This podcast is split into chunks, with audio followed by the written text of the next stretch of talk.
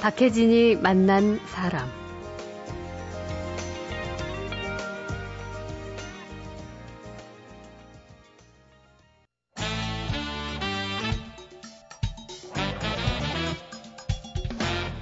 김갑수의 세상 보기.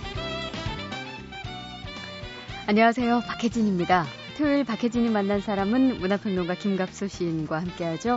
한 주간의 화제와 세상 얘기 풀어봅니다. 김갑수의 세상 보기 시작해 보겠습니다. 어서 오십시오. 네, 김갑수 안녕하세요. 씨. 그 지난주에 우리가 뭐 대형 블록버스터 영화만 살아남는 스크린 시장 그 가운데서 네.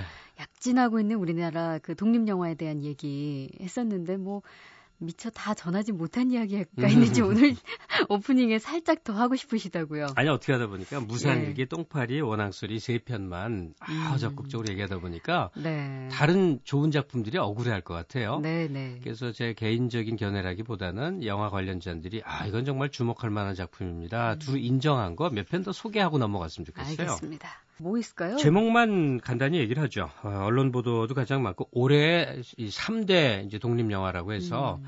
뭐 거의 모든 데서 분석 기사도 다루고 했던 화제 작품이 셋인데 박정범 감독의 무산일기 네. 그리고 윤성현 감독의 파수꾼 음. 민용근 감독의 해화동입니다. 예. 저 저 저 대학로 쪽의 해화동이 아니고 아, 해화라는 여자가 겪는 동 겨울이란 얘기예요. 아 그래요? 그래서 해화 컴마 동저 이거인데 이게 이게 잘못된 줄 알았어요.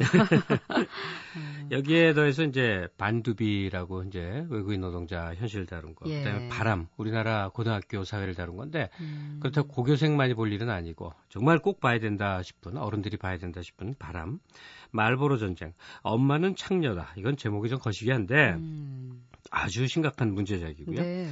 여기에 Animal City 이런 정도를 추가할 수 있을 것 같아요. 그 사실 그 동안에 사람들이 재미를 추구하면서 흥행 영화를 많이 보잖아요. 그래서 그렇죠. 또그 네. 인기가 많이 있는데 이 독립 영화 볼 때는 좀 어떤 그런 좀 호흡을 길게 갖고 생각할 시간을 좀 선물해 주는 그런 기쁨이 좀 있는 것 같아요. 이게 영화가 재미 추구를 하는 건 결코 나쁜 일도 아니고 예. 본령이기도 하니까 그렇죠. 그걸 문제 삼지는 않아요. 음. 어, 근데 가령 저는 음, 꽤 여러 해 전에 이제 벨기에 다르덴 형제라는 감독이 있습니다. 형제 네. 감독. 미국의 코엔 형제 비슷하게 하는데, 야 정말 그 충격은 이루 말로 못 합니다. 영화가요. 예, 유럽 내 그 빈곤 계층이나 하고는 음. 외로운 사람들의 삶을 이건 다큐멘터리 아니고 그 영화인데 네. 아, 이런 작품만이 할 수 있는 세계가 있구나. 오. 정말 그 문학이나 영화 같은 데도 보면 고난도의 작품이지만 인생의 깊이를 느끼게 해주는 그런 작품들이 있지 않습니까? 네, 네. 이거는 흥행 영화 볼 때 우리가 즐겁게 관객에게 서비스를 해야 한다는 관점의 영화는 너무나 다른 음. 우리 인생을 한번 근본적으로 되짚어 보게 만드는 힘이 있더라고요. 네, 예. 네. 주말이니까 오늘 소개해 주신 영화 뭐 한 편쯤 그냥 정말 편안한 마음으로 조금 머리를 좀 비우고요. 그럼요. 예, 호흡을 좀내 길게 인생에 가지면서. 뭔가 영양가를 좀 주입하겠다. 아, 예, 괜찮습니다. 이럴 때. 예. 자, 그럼 오늘 중심 화제로 이제 넘어가 볼까요? 우리나라 사람들이 언제부터 그랬는지 모르는데 다른 나라가 우리를 어떻게 보느냐, 남이 어떻게 보느냐에 굉장히 민감하지 않습니까? 그렇죠. 타인의 시선. 어, 신문 기사에 보면 뭐 어떤 신문이 뭐라고 보도했다 해서 예. 특히 우리를 이제 자랑할 때 우리가 이렇게 우리가 한 성취가 대단한 것을 입증할 때 항상 이제 다른 나라의 보도 이런 걸 많이 인용하는데 네, 네. 우리가 그 칭찬에 민감한 만큼 조금만 비판을 받아도 굉장히 반발을 심하게 합니다. 그렇죠. 일본이나 중국 네티즌이 이 한국 사람의 어떤 행동에 대해서 좀 음. 몇 마디 하면 전쟁이 벌어지지 않습니까? 네티즌. 인터넷상에서. 그죠. 예. 최근에 뉴욕 타임즈가 한국 분석 기사를 냈는데 아주 좀, 음, 좀 가슴이 아픈 어, 예. 우리의 그 어, 약점, 뭐 우리가 갖고 음. 있는 삶의 고통 이런 걸 정면으로 다루고 있어서 네, 네. 어, 좀 소개를 드리고자 하는데 제목이 말이에요. 한국은 국가적으로 신경쇠약에 걸리기 직전인 듯하다. 아, 이게 자극적이지만 뭔가 좀 생각하게 보게 되네요. 그러니까 이 모든 문제가 과도한 노동 시간, 스트레스, 그리고 상시적인 걱정 때문이다. 음. 이렇게 짚어냅니다. 어, 치솟는 이혼율이며 학업에 짓눌린 학생들, 뭐 세계 최고의 자살 수준 이건 우리가 너무나 지금 예. 뼈아프게 느끼고 있는 거 아닙니까? 음, 또 문제는 근무 시간 이후에도 이어지는 폭음 문화. 예. 그러니까 뭐 2차, 3차 이거를 한 달에 한 번 정도 하는 게 아니고 음, 뭐 거의 매일 하시는 어떤 분은 거의 매일 해요. 예. 예. 영업직이신 분들은 거의 매일인 것 같은데 이게 지금 한국 사회가 직면해 있는 삶의 음. 조건이다. 네. 매일 30여 명이 자살한다 그러죠. 그리고 자살자 명단에 유명 연예인, 정치인, 음. 체육인 또 이 재계, 경제계 지도자들 이런 사람들이 막 들어있는데 이게 심상화됩니다. 하도 예. 많이 벌어지는 일이라서 음. 또 카이스트 대학 어, 대학생 4명 자살 같은 경우도 아주 큰 우리의 어, 실상을 보여주는 사례처럼 됐는데 음. 이 자살률이 미국하고만 단순 비교를 해도 이게 뉴욕타임즈가 미국 신문이니까 예. 자살률이 3배가 높습니다. 그, 그 정도일 줄은 몰랐어요. 뭐 거의 이게 뭐 자랑할 만한 순위는 아니지만 세계 최고의 순위다. 네. 이 자살률이 우리나라의 자살률이 그런 기사는 많이 봤지만 네. OECD 평균 두 배가 넘는데 음. 미국하고 비교해도 세배 정도의 자살률인데 이 타임즈 분석 기사 조금 더 네. 보면요. 네. 한국인들은 스마트폰에서 인터넷, 성형수술에 이르기까지 서구 혁신 기술을 강박적으로 받아들여왔지만 정작 불안과 우울, 스트레스에 대한 심리 치료를 대부분 거부하고 있다. 음. 이렇게 얘기를 합니다. 네. 근데 역시 미국 기사는 우리랑 다르더군요. 뭐냐면 이런 이런 문제가 많습니다. 그러면 그 문제를 유발시키는 사회적 요인에 대해서 우리가 주로 접근하는 네. 구조, 소위 구조주의적 태도 이런 것을 우리가 보통 생각을 하는데 음. 뉴욕타임즈 기사에 방향은 예. 진단은 쭉 지금 말씀드린 바와 같은데 방향은 그걸 그러면 개인적으로 어떻게 처리하느냐 음. 여기에 초점을 맞추고 있어요. 네네. 네. 근데 이제 미국식으로 생각하는 거죠. 심리 치료를 왜 안 하느냐. 아. 그런데 이 한국인들은 첫째 정신 치료를 하면 굉장히 사회적 시선을 두려워해서 네. 절대로 안 한다. 부정적으로 보잖아요. 부정적으로 생각하죠. 네. 어, 사실 그렇죠. 음. 가령 우울증이라고 하면 우리말로 정신의 감기다 이렇게 음. 표현을 해서 누구나 앓을 수 있는 거고 또 치료하면 약물을 통해서 나을 수 있는 거고 이렇게 네. 생각하지만 사람들은 우울증 치료를 위해서 정신과 진료를 받았다 하면 그 사람 이상한 사람 취급되기 쉽거든요. 예. 그리고 에, 점술이나 굿 같은 전통적인 방법을 선호한다. 요즘도 그런지 아. 모르겠는데 박혜진 씨는 속 답답하면 점보러 가십니까? 아니요. 아니요.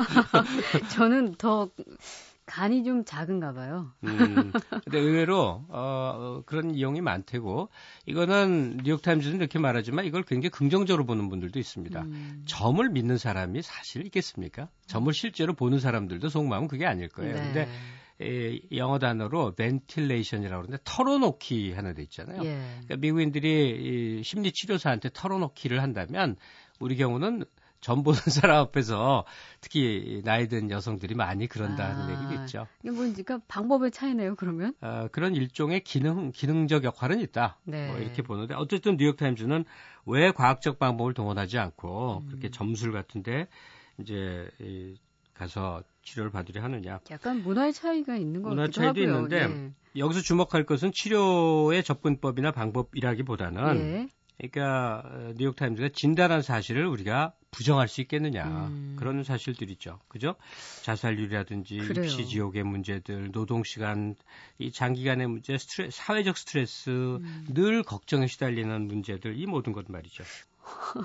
강력하게 부인할 수 없다는데 바로 씁쓸한 지점이 있는 것 같아요. 그렇죠. 예. 네. 그리고 어, 사람은 놀라운 적응의 산물이에요. 그러니까 옛날 소설가 박완수 선생이 나는 3세대를 살았다 해서 농촌 사회를 겪고 예. 산업 사회를 겪고 이제 정보 사회까지 산다 그러는데 어떻게든 살지 않습니까? 음. 6.25 때 그렇게 굶주렸던 분들이 80 심지어 90까지 살지 않습니까? 예. 이게 놀라운 인간의 적응력인데 그러다 보니까 지금 우리가 겪는 이 높은 자살률, 이혼율, 뭐 사회적 억압 이런 스트레스 이런 것들을 그냥 사람 원래 이렇게 사나 보다 이렇게 생각하기 쉬운데 음. 그게 아니라 우리 사회는 지금 심각한 병을 앓고 있다. 음. 이 점을 쳐다봐야 된다는 거죠. 그러니까 이건 누구 탓을 하자는 게 아니라 네. 우리 모두가 원해서 경제 성장해야지, 우리는 좀잘 살아야지 하면서 여기에 왔는데 이거에 대한 근본적인 성찰을 하지 않는다면 우리가 소위 위험 사회, 위기 사회라고 일컬어지는 한국 사회의 면이 국면이 계속 심화될 것 같다는 안타까운 생각을 해요. 오죽하면 외국의 유수한 언론들이 음. 이런 진단을 내리겠습니까? 예. 뭐 사실 심리 문제 가지고 있지 않는 사람이 있겠습니까? 뭐 네. 작든 크든 다 조금씩이라도 있을 텐데 치유할 수 있는 자신만의 방법을 하나 정도는 보유하고 있는 게 좋을 것 같아요. 예. 뭐그 중에 가장 좋은 게 음악을 듣는 방법이기도 할 텐데 오늘 좋은 곡 한 곡 소개해 주시죠. 아, 이럴 수가 있나? 분노를 하는데 분노한 얼굴로 돌아보지 말라는. 예. 네. 근데 사실은 더 역설적이죠. 더 분노가 치미는 건데 오에시스의 Don't Look Back in Anger. 네, 함께 듣죠.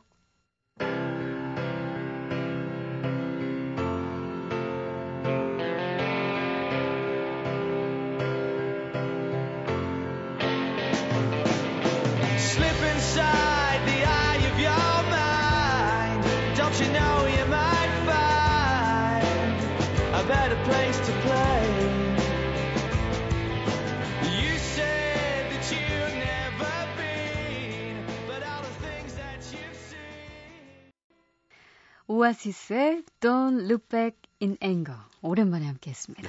자, 박혜진이 만난 사람 토요일 첫 시간은 김갑수의 세상 보기로 문화평론가 김갑수 시인과 세상 얘기 또 화제 풀어보고 있습니다. 전반부에 뉴욕타임스 음. 보도를 소개해드리고 바로 일주일도 지나지 않아서 독일판 파이낸셜 타임즈라고 네. 이것도 유력한 신문인데 여기서 또 비슷하게 한국을 어, 또 분석한 기사가 있습니다. 아, 그, 그 기사는 뭐라고 했나요? 예. 아예 외신이 저 외신이 보는 한국 이렇게 오늘 아예 저 특화시키죠. 예. 어, 이 독일 언론은 한국의 장시간 노동, 업무의 비효율성, 일 중독, 휴가를 꺼리는 문화 이것이 가장 문제라는 지적 기사를 게재를 했습니다. 네. 그러니까 휴가 없는 사회 해갖고 한국의 노동 시간이 음. 어, 가장 그 긴데 어, 노동 시간이 길고 자살률이 높은 산업 국가는 즉 한국 같은 사회는 일찍이 존재하지 않았다. 네. 그러니까 한국이 유례없는 특이한 사회라는 게 음. 어, 독일 언론의 진단입니다. 예. 한국인의 연평균 실질 휴가 기간은 11일에 불과하고 그나마 대부분 쪼개서 단기로 사용한다. 네. 휴가를 충전하기보다 한국인들은 더 일하기를 원하는데 이를 통해 추가 보너스와 칭찬을 얻게 된다. 이 같은 노동 의욕에 자부심을 느끼고 있다. 예. 예, 이걸 자기 착취라고 표현을 예. 하고 있군요. 어... 비교를 해보면 경제협력개발기구 여기서 분석을 했는데 독일의 연평균 근로시간이 1,430시간, 네덜란드가 1,389시간입니다. 우리나라 예. 어느 정도 될까요? 2,586시간, 두 배입니다. 2,256시간. 네, 2,256시간. 예. 거의 두 배에 육박을 합니다. 그런데 많은 분들이 이렇게 생각을 해요. 아, 우리가 그렇게 근면하니까 좋은 거 아니냐. 음. 우리가 지금 어, 국민소득 한 3천 불 정도의 사회면 예. 이게 잘하는 겁니다. 음. 저임금 장기 근로로 사회가 성장할 수 있어요. 예. 근데 우리가 지금 2만 불 경제라고 통칭 말하지 않습니까? 음. 이런 때는 장시간 노동 저임금으로 생산성이 높아지는 게 아니고 소위 말해서 창의성이라든지 음. 삶의 질 확보를 통한 무슨 재생산 구조라든지 이것 때문에 이제 사회가 성장할 수 있는 거거든요. 네. 그 기업에서는 최근에는 좀 휴가를 장려하기도 하는데 장려하는데 장려하는 여건이 안 되는 그렇죠. 거예요. 즉 네. 일의 하중에 비한 인력 음. 투여가 너무 적은 거죠. 네네. 네. 모든 기업들은 엄살을 떨거든요. 그렇죠. 그래서 끝없이 저 비정규직 사용하고 네. 임시 고용하고 인턴 사원 채용하고 음. 뭐 이런 식으로 해서 쫙 자꾸 인력 경비를 줄이는데 네네. 이게 산업 사회적 마인드, 음. 인력에서 비용을 어떻게든 줄이려고 하는 그런 관점인데 예. 어, 한국관광공사 사장이 이참 씨입니다. 그렇죠. 독일인이잖아요. 예. 이제 귀화한 한국인지만 음. 이분 얘기도 이래요. 생산성과 노동 시간을 동일하게 생각하는 산업화 시대의 생각이 우리나라는 여전합니다. 네. 음. 노동 시간하고 생산성, 노동 시간 그러니까 일한 투연 대비 생산성이 나온다는 이거는 정말 옛날 못 사는 나라의 사고 방식이거든요. 예. 그래서 시대가 달라졌다는 거죠. 그래서 기자가 당장 그 이참 사장한테 물어봤더군요. 그러면 관광공사부터 그렇게 음. 좀 장기 휴가라든지 근무 여건을 해주면 되지 않겠냐 했더니 인력 계획이 여의치 않습니다. 네.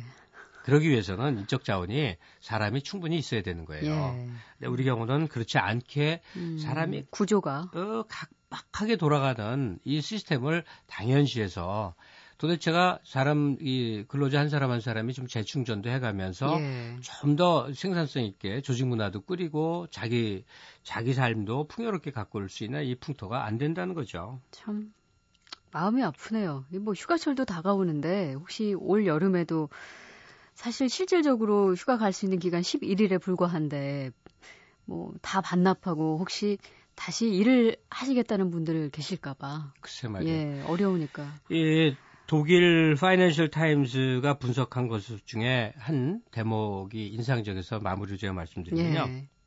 한국인들은 자기가 휴가를 떠나 있는 동안에 업무가 잘 이루어지는 것을 음. 극히 두려워한다. 예. 그러니까 자리 보장에 염려가 있는 거죠. 어. 내가 없는데도 회사가 잘 돌아가면 이거 큰일 나는 거 아니냐 해서 하긴. 그냥 자리를 기, 버티고 있다는 거예요. 예. 하긴 외국에 같은 경우는 왜 공적인 업무를 볼 때 휴가 기간에는 아예 일 처리가 안 되더라고요. 그 그렇게 하는 줄 알죠. 또 이, 이용자들도 예. 그냥 그렇게 다 양해하면서 예. 돌아가는데 담당자가 없다고 안 된다는 식인 거죠.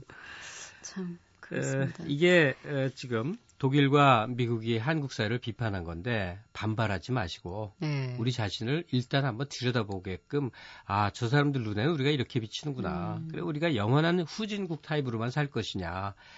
오래 일하고 휴가 없이 그냥 열심히 일하는 것만이 최상으로 생각하고 갈 것이냐. 한번 판단을 해보죠. 근데 진짜 이게 개인의 문제인가? 아, 우리는 그러고 싶지 않은데 하는. 그러고 싶은 사람 누가 있겠어요? 네, 제 말이에요. 참 일하지 않고는 불안한 한국인들 이번 여름에는 좀 마음 놓고 휴가 갈 수 있을지 모르겠습니다. 오늘 마지막 곡 되겠네요. 네, 캣 스티븐스의 노래 너무나 너무나 험한 세상 Wild World 듣죠. 예, 함께 하시면서 인사 나눌게요. 고맙습니다. 네, 고맙습니다.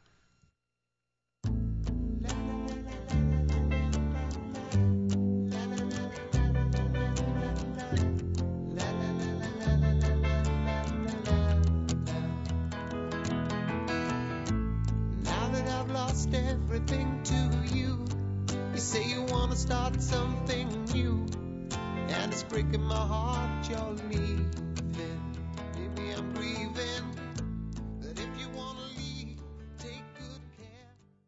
슬슬 시장기가 도는 이 시간 먹는 얘기는 늘 즐겁지만 조금 더 알고 먹으면 더 맛있습니다. 본업은 경영학자지만 영국과 독일 등 유럽의 권위 있는 음식 전문지의 추천위원으로 활동하시고요. 국내에서도 꾸준히 음식 칼럼을 연재하고 있는 미식 음식 전문가죠. 한양대 예종석 교수님의 맛깔나는 이야기 오늘도 만나봅니다. 어서 오십시오. 네, 안녕하세요. 예. 지난 14일이 초복이어서 지난주 우리 이 시간에 삼계탕 얘기 나눠봤잖아요. 네, 네. 근데 오늘 이 닭 요리를 좀 더 이어가 보죠. 그러시죠. 그 삼계탕은 좀 후끈후끈 막 이열치열 음식이잖아요. 네네, 네, 따뜻한. 네네. 근데 이걸 여름에 또 차게 먹는 닭 요리도 있죠. 네, 있습니다. 예. 그뭐 두 가지가 있는데요.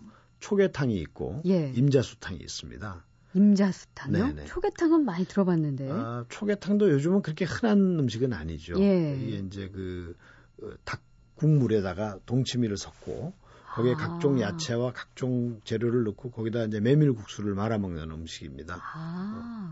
그러니까 육수는 닭 육수를 내서요. 닭국물을 그걸 내서 차게 해서 어, 먹는 건데 음. 이게 이제 그 궁중 잔치 기록 인 진찬의계나 진년의계 같은 데 보면 예. 초계탕이 그 임금 수라상에 올라가는 음식으로 기록되어 있습니다. 예. 고급 음식이었던 거네요. 그렇죠. 궁중에서 먹던 음식인데 예. 이게 이제 1930년대에 이제 민간 요리책에 등장하기 시작합니다. 네, 그러니까 네. 궁중 음식이 그때 민간으로 흘러나온 것 같아요. 음. 그리고 이제 이북 분들이 이제 그 겨울 음식으로 많이 해먹 었다고도 하고 겨울 음식이요? 네, 어. 겨울에 간식으로 이제 아. 차갑게 해서 예. 어, 먹던 음식인데 지금은 이제 여름철 보양식으로 어, 알려져 있죠. 그 초계탕이란 이름이 게좀 예사롭지 않잖아요. 어, 한문으로는 초초자 그 닭게자를 쓰는데 예.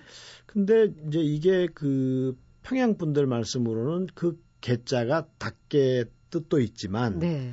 어, 겨자의 평양식 사투리 아. 이 계자에서 나왔다. 그래서 아. 이게 식초와 겨자를 넣어서 만든 국물이기 때문에 네. 어, 초계탕이라고 한다는 주장도 있습니다. 그러면 지금 뭐 식초 겨자 얘기가 나오니까 냉면이 번뜩 떠오르는데 네네네. 국물이 보통 이제 냉면집은 소고기 육수를 많이 내죠. 그렇죠. 고기 육수에다가 뭐 양지머리 같은 거 넣고 사태 같은 걸로 끓이고 거기다 이제 동치미를 섞기도 하고 예, 어, 예. 그러는데 이 초계탕은 이제 닭국물에다가 동치미를 섞는 넣고, 형식이죠. 뭐 겨자도 넣고 네, 그리고 하니까. 이제 닭고기 닭살을 이렇게 발라가지고 예, 예. 그걸 안에 그 야채들과 같이 넣어서 먹습니다. 음. 그리고 이제 그 안에 이제 메밀국수를 예. 담궈서 먹는 거죠. 네. 그러면 초계탕은 그 30년대 그 즈음에 이제 말씀하신 네네. 대로 궁중 음식이었다가 이제 보통 사람들도 먹을 수 있게 그때 내려온 것 같다고 말씀하셨는데 네네네. 그때는 그러면 흔히 뭐 쉽게 먹을 수 있었나요? 그럼? 그렇죠. 지금도 뭐 서울 곳곳에 몇 군데 서울 일원에 이제 그 초계탕을 하는 식당들이 있습니다. 음, 예.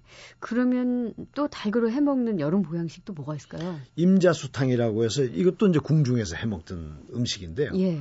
이거는 이제 그 닭국물로 깨를 갈아 가지고 네. 그러니까 참깨 껍질 벗긴 참깨하고 어 닭이 같이 들어간 아. 음식입니다. 예, 그 예. 국물인데 음. 어뭐 이게 뭐 궁중에서 먹던 그 임금님들이 여름에 보양식으로 먹던 거라고 그래요. 예. 그러니까 그 깨하고 닭이 만남으로 해서 어. 이제 기운이 빠지는 여름철에 땀도 많이 흘리고 하는데 이제 그럴 때 어, 몸을 보한다고 해서 많이 먹던 음식입니다. 그런데 조금 걸쭉하겠네요. 그렇죠. 예. 근데 그... 이제 안타까운 건 임자수탕이 지금 거의 식당 메뉴에서 사라지고 있습니다. 아, 그, 그것도 왜 그럴까요? 입맛이 바뀌어서 그럴까요? 그러니까 이게 뭐 만들기도 힘이 드는 음식이고 음. 요즘 사람들이 잘 찾지도 않고 예. 또 이게 원가가 좀 많이 드는 음식이에요. 그래서 음. 최근에 뭐 한 군데를 하는 데를 겨우 찾아냈는데 가서 먹어보니까 가격이 좀 비싸서 아. 일반인들이 접하기엔 좀 힘들지 않나. 막 그, 예. 그, 그런 좀 그 안타까운 일입니다, 사실은. 그 이 임자수탕도 차갑게 먹어요? 네, 차갑게 먹어요. 이것도? 네네네. 아. 그러면은 비슷 초계탕하고 비슷하게 왜 닭국물하고 그 참깨 갈은 국물 안에다가 뭐 면도 넣고 뭐 이것저것 채소 야채도 넣고 그런 건가요? 뭐 그렇죠. 그런 식으로 예. 먹어요. 그래서 이게 뭐 진연 의기에 보면 임수탕이라고 되어 있습니다. 네, 임수탕. 예. 근데 이게 이제 그 우리 궁중 음식의 특징이라는 것이 그 음식을 그 상약으로 보는 약선의 개념이거든요. 예. 다시 말해서 음식이 약이라고 생각하는 거죠. 음. 이제 이 임자수탕은 그런 그 약선 음식의 아주 대표적인 음식이라고 네. 어, 볼수 있습니다. 예. 그러니까 예를 들어서 삼복도에 이제 땀을 많이 흘려서 지쳐 있는 사람들에게 열을 내려주고 음. 또이 기혈의 순환을 도와서 체력을 보강해 주는 음식이라고 예. 그러죠. 뭐 집에서도 만들어 먹을 수는 있겠네요. 네, 그렇게 어려울 예. 것 같지 않은데 예. 뭐 요즘은 뭐 맷돌이 아니라도 그 가를 수 있는 그렇죠. 조리기구들이 시설들은 많이 있으니까. 음. 네.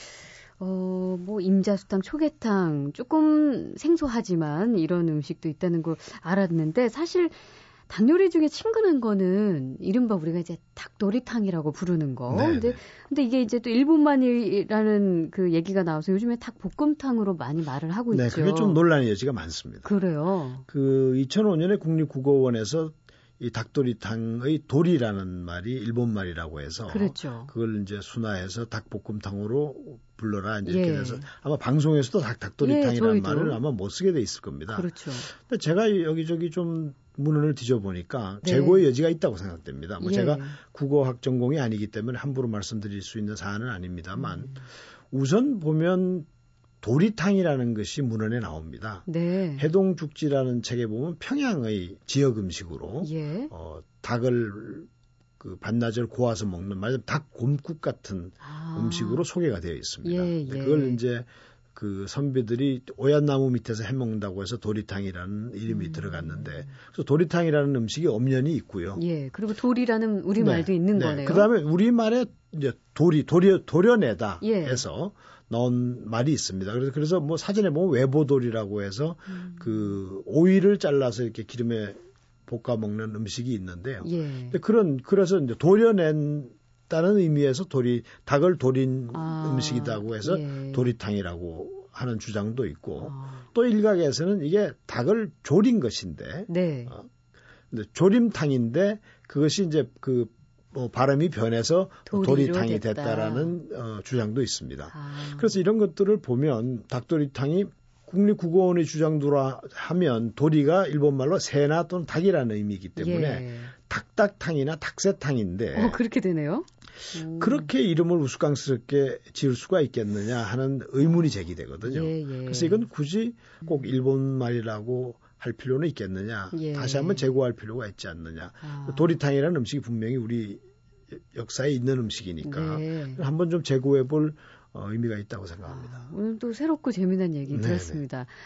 자, 여름입니다. 어, 건강 상하기 쉬운 때이기도 한데요.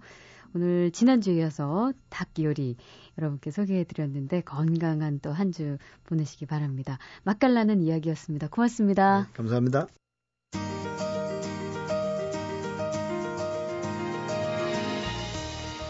박혜진이 만난 사람 오늘 순서는 여기까지입니다. 저는 다음 주 월요일에 다시 찾아뵐게요.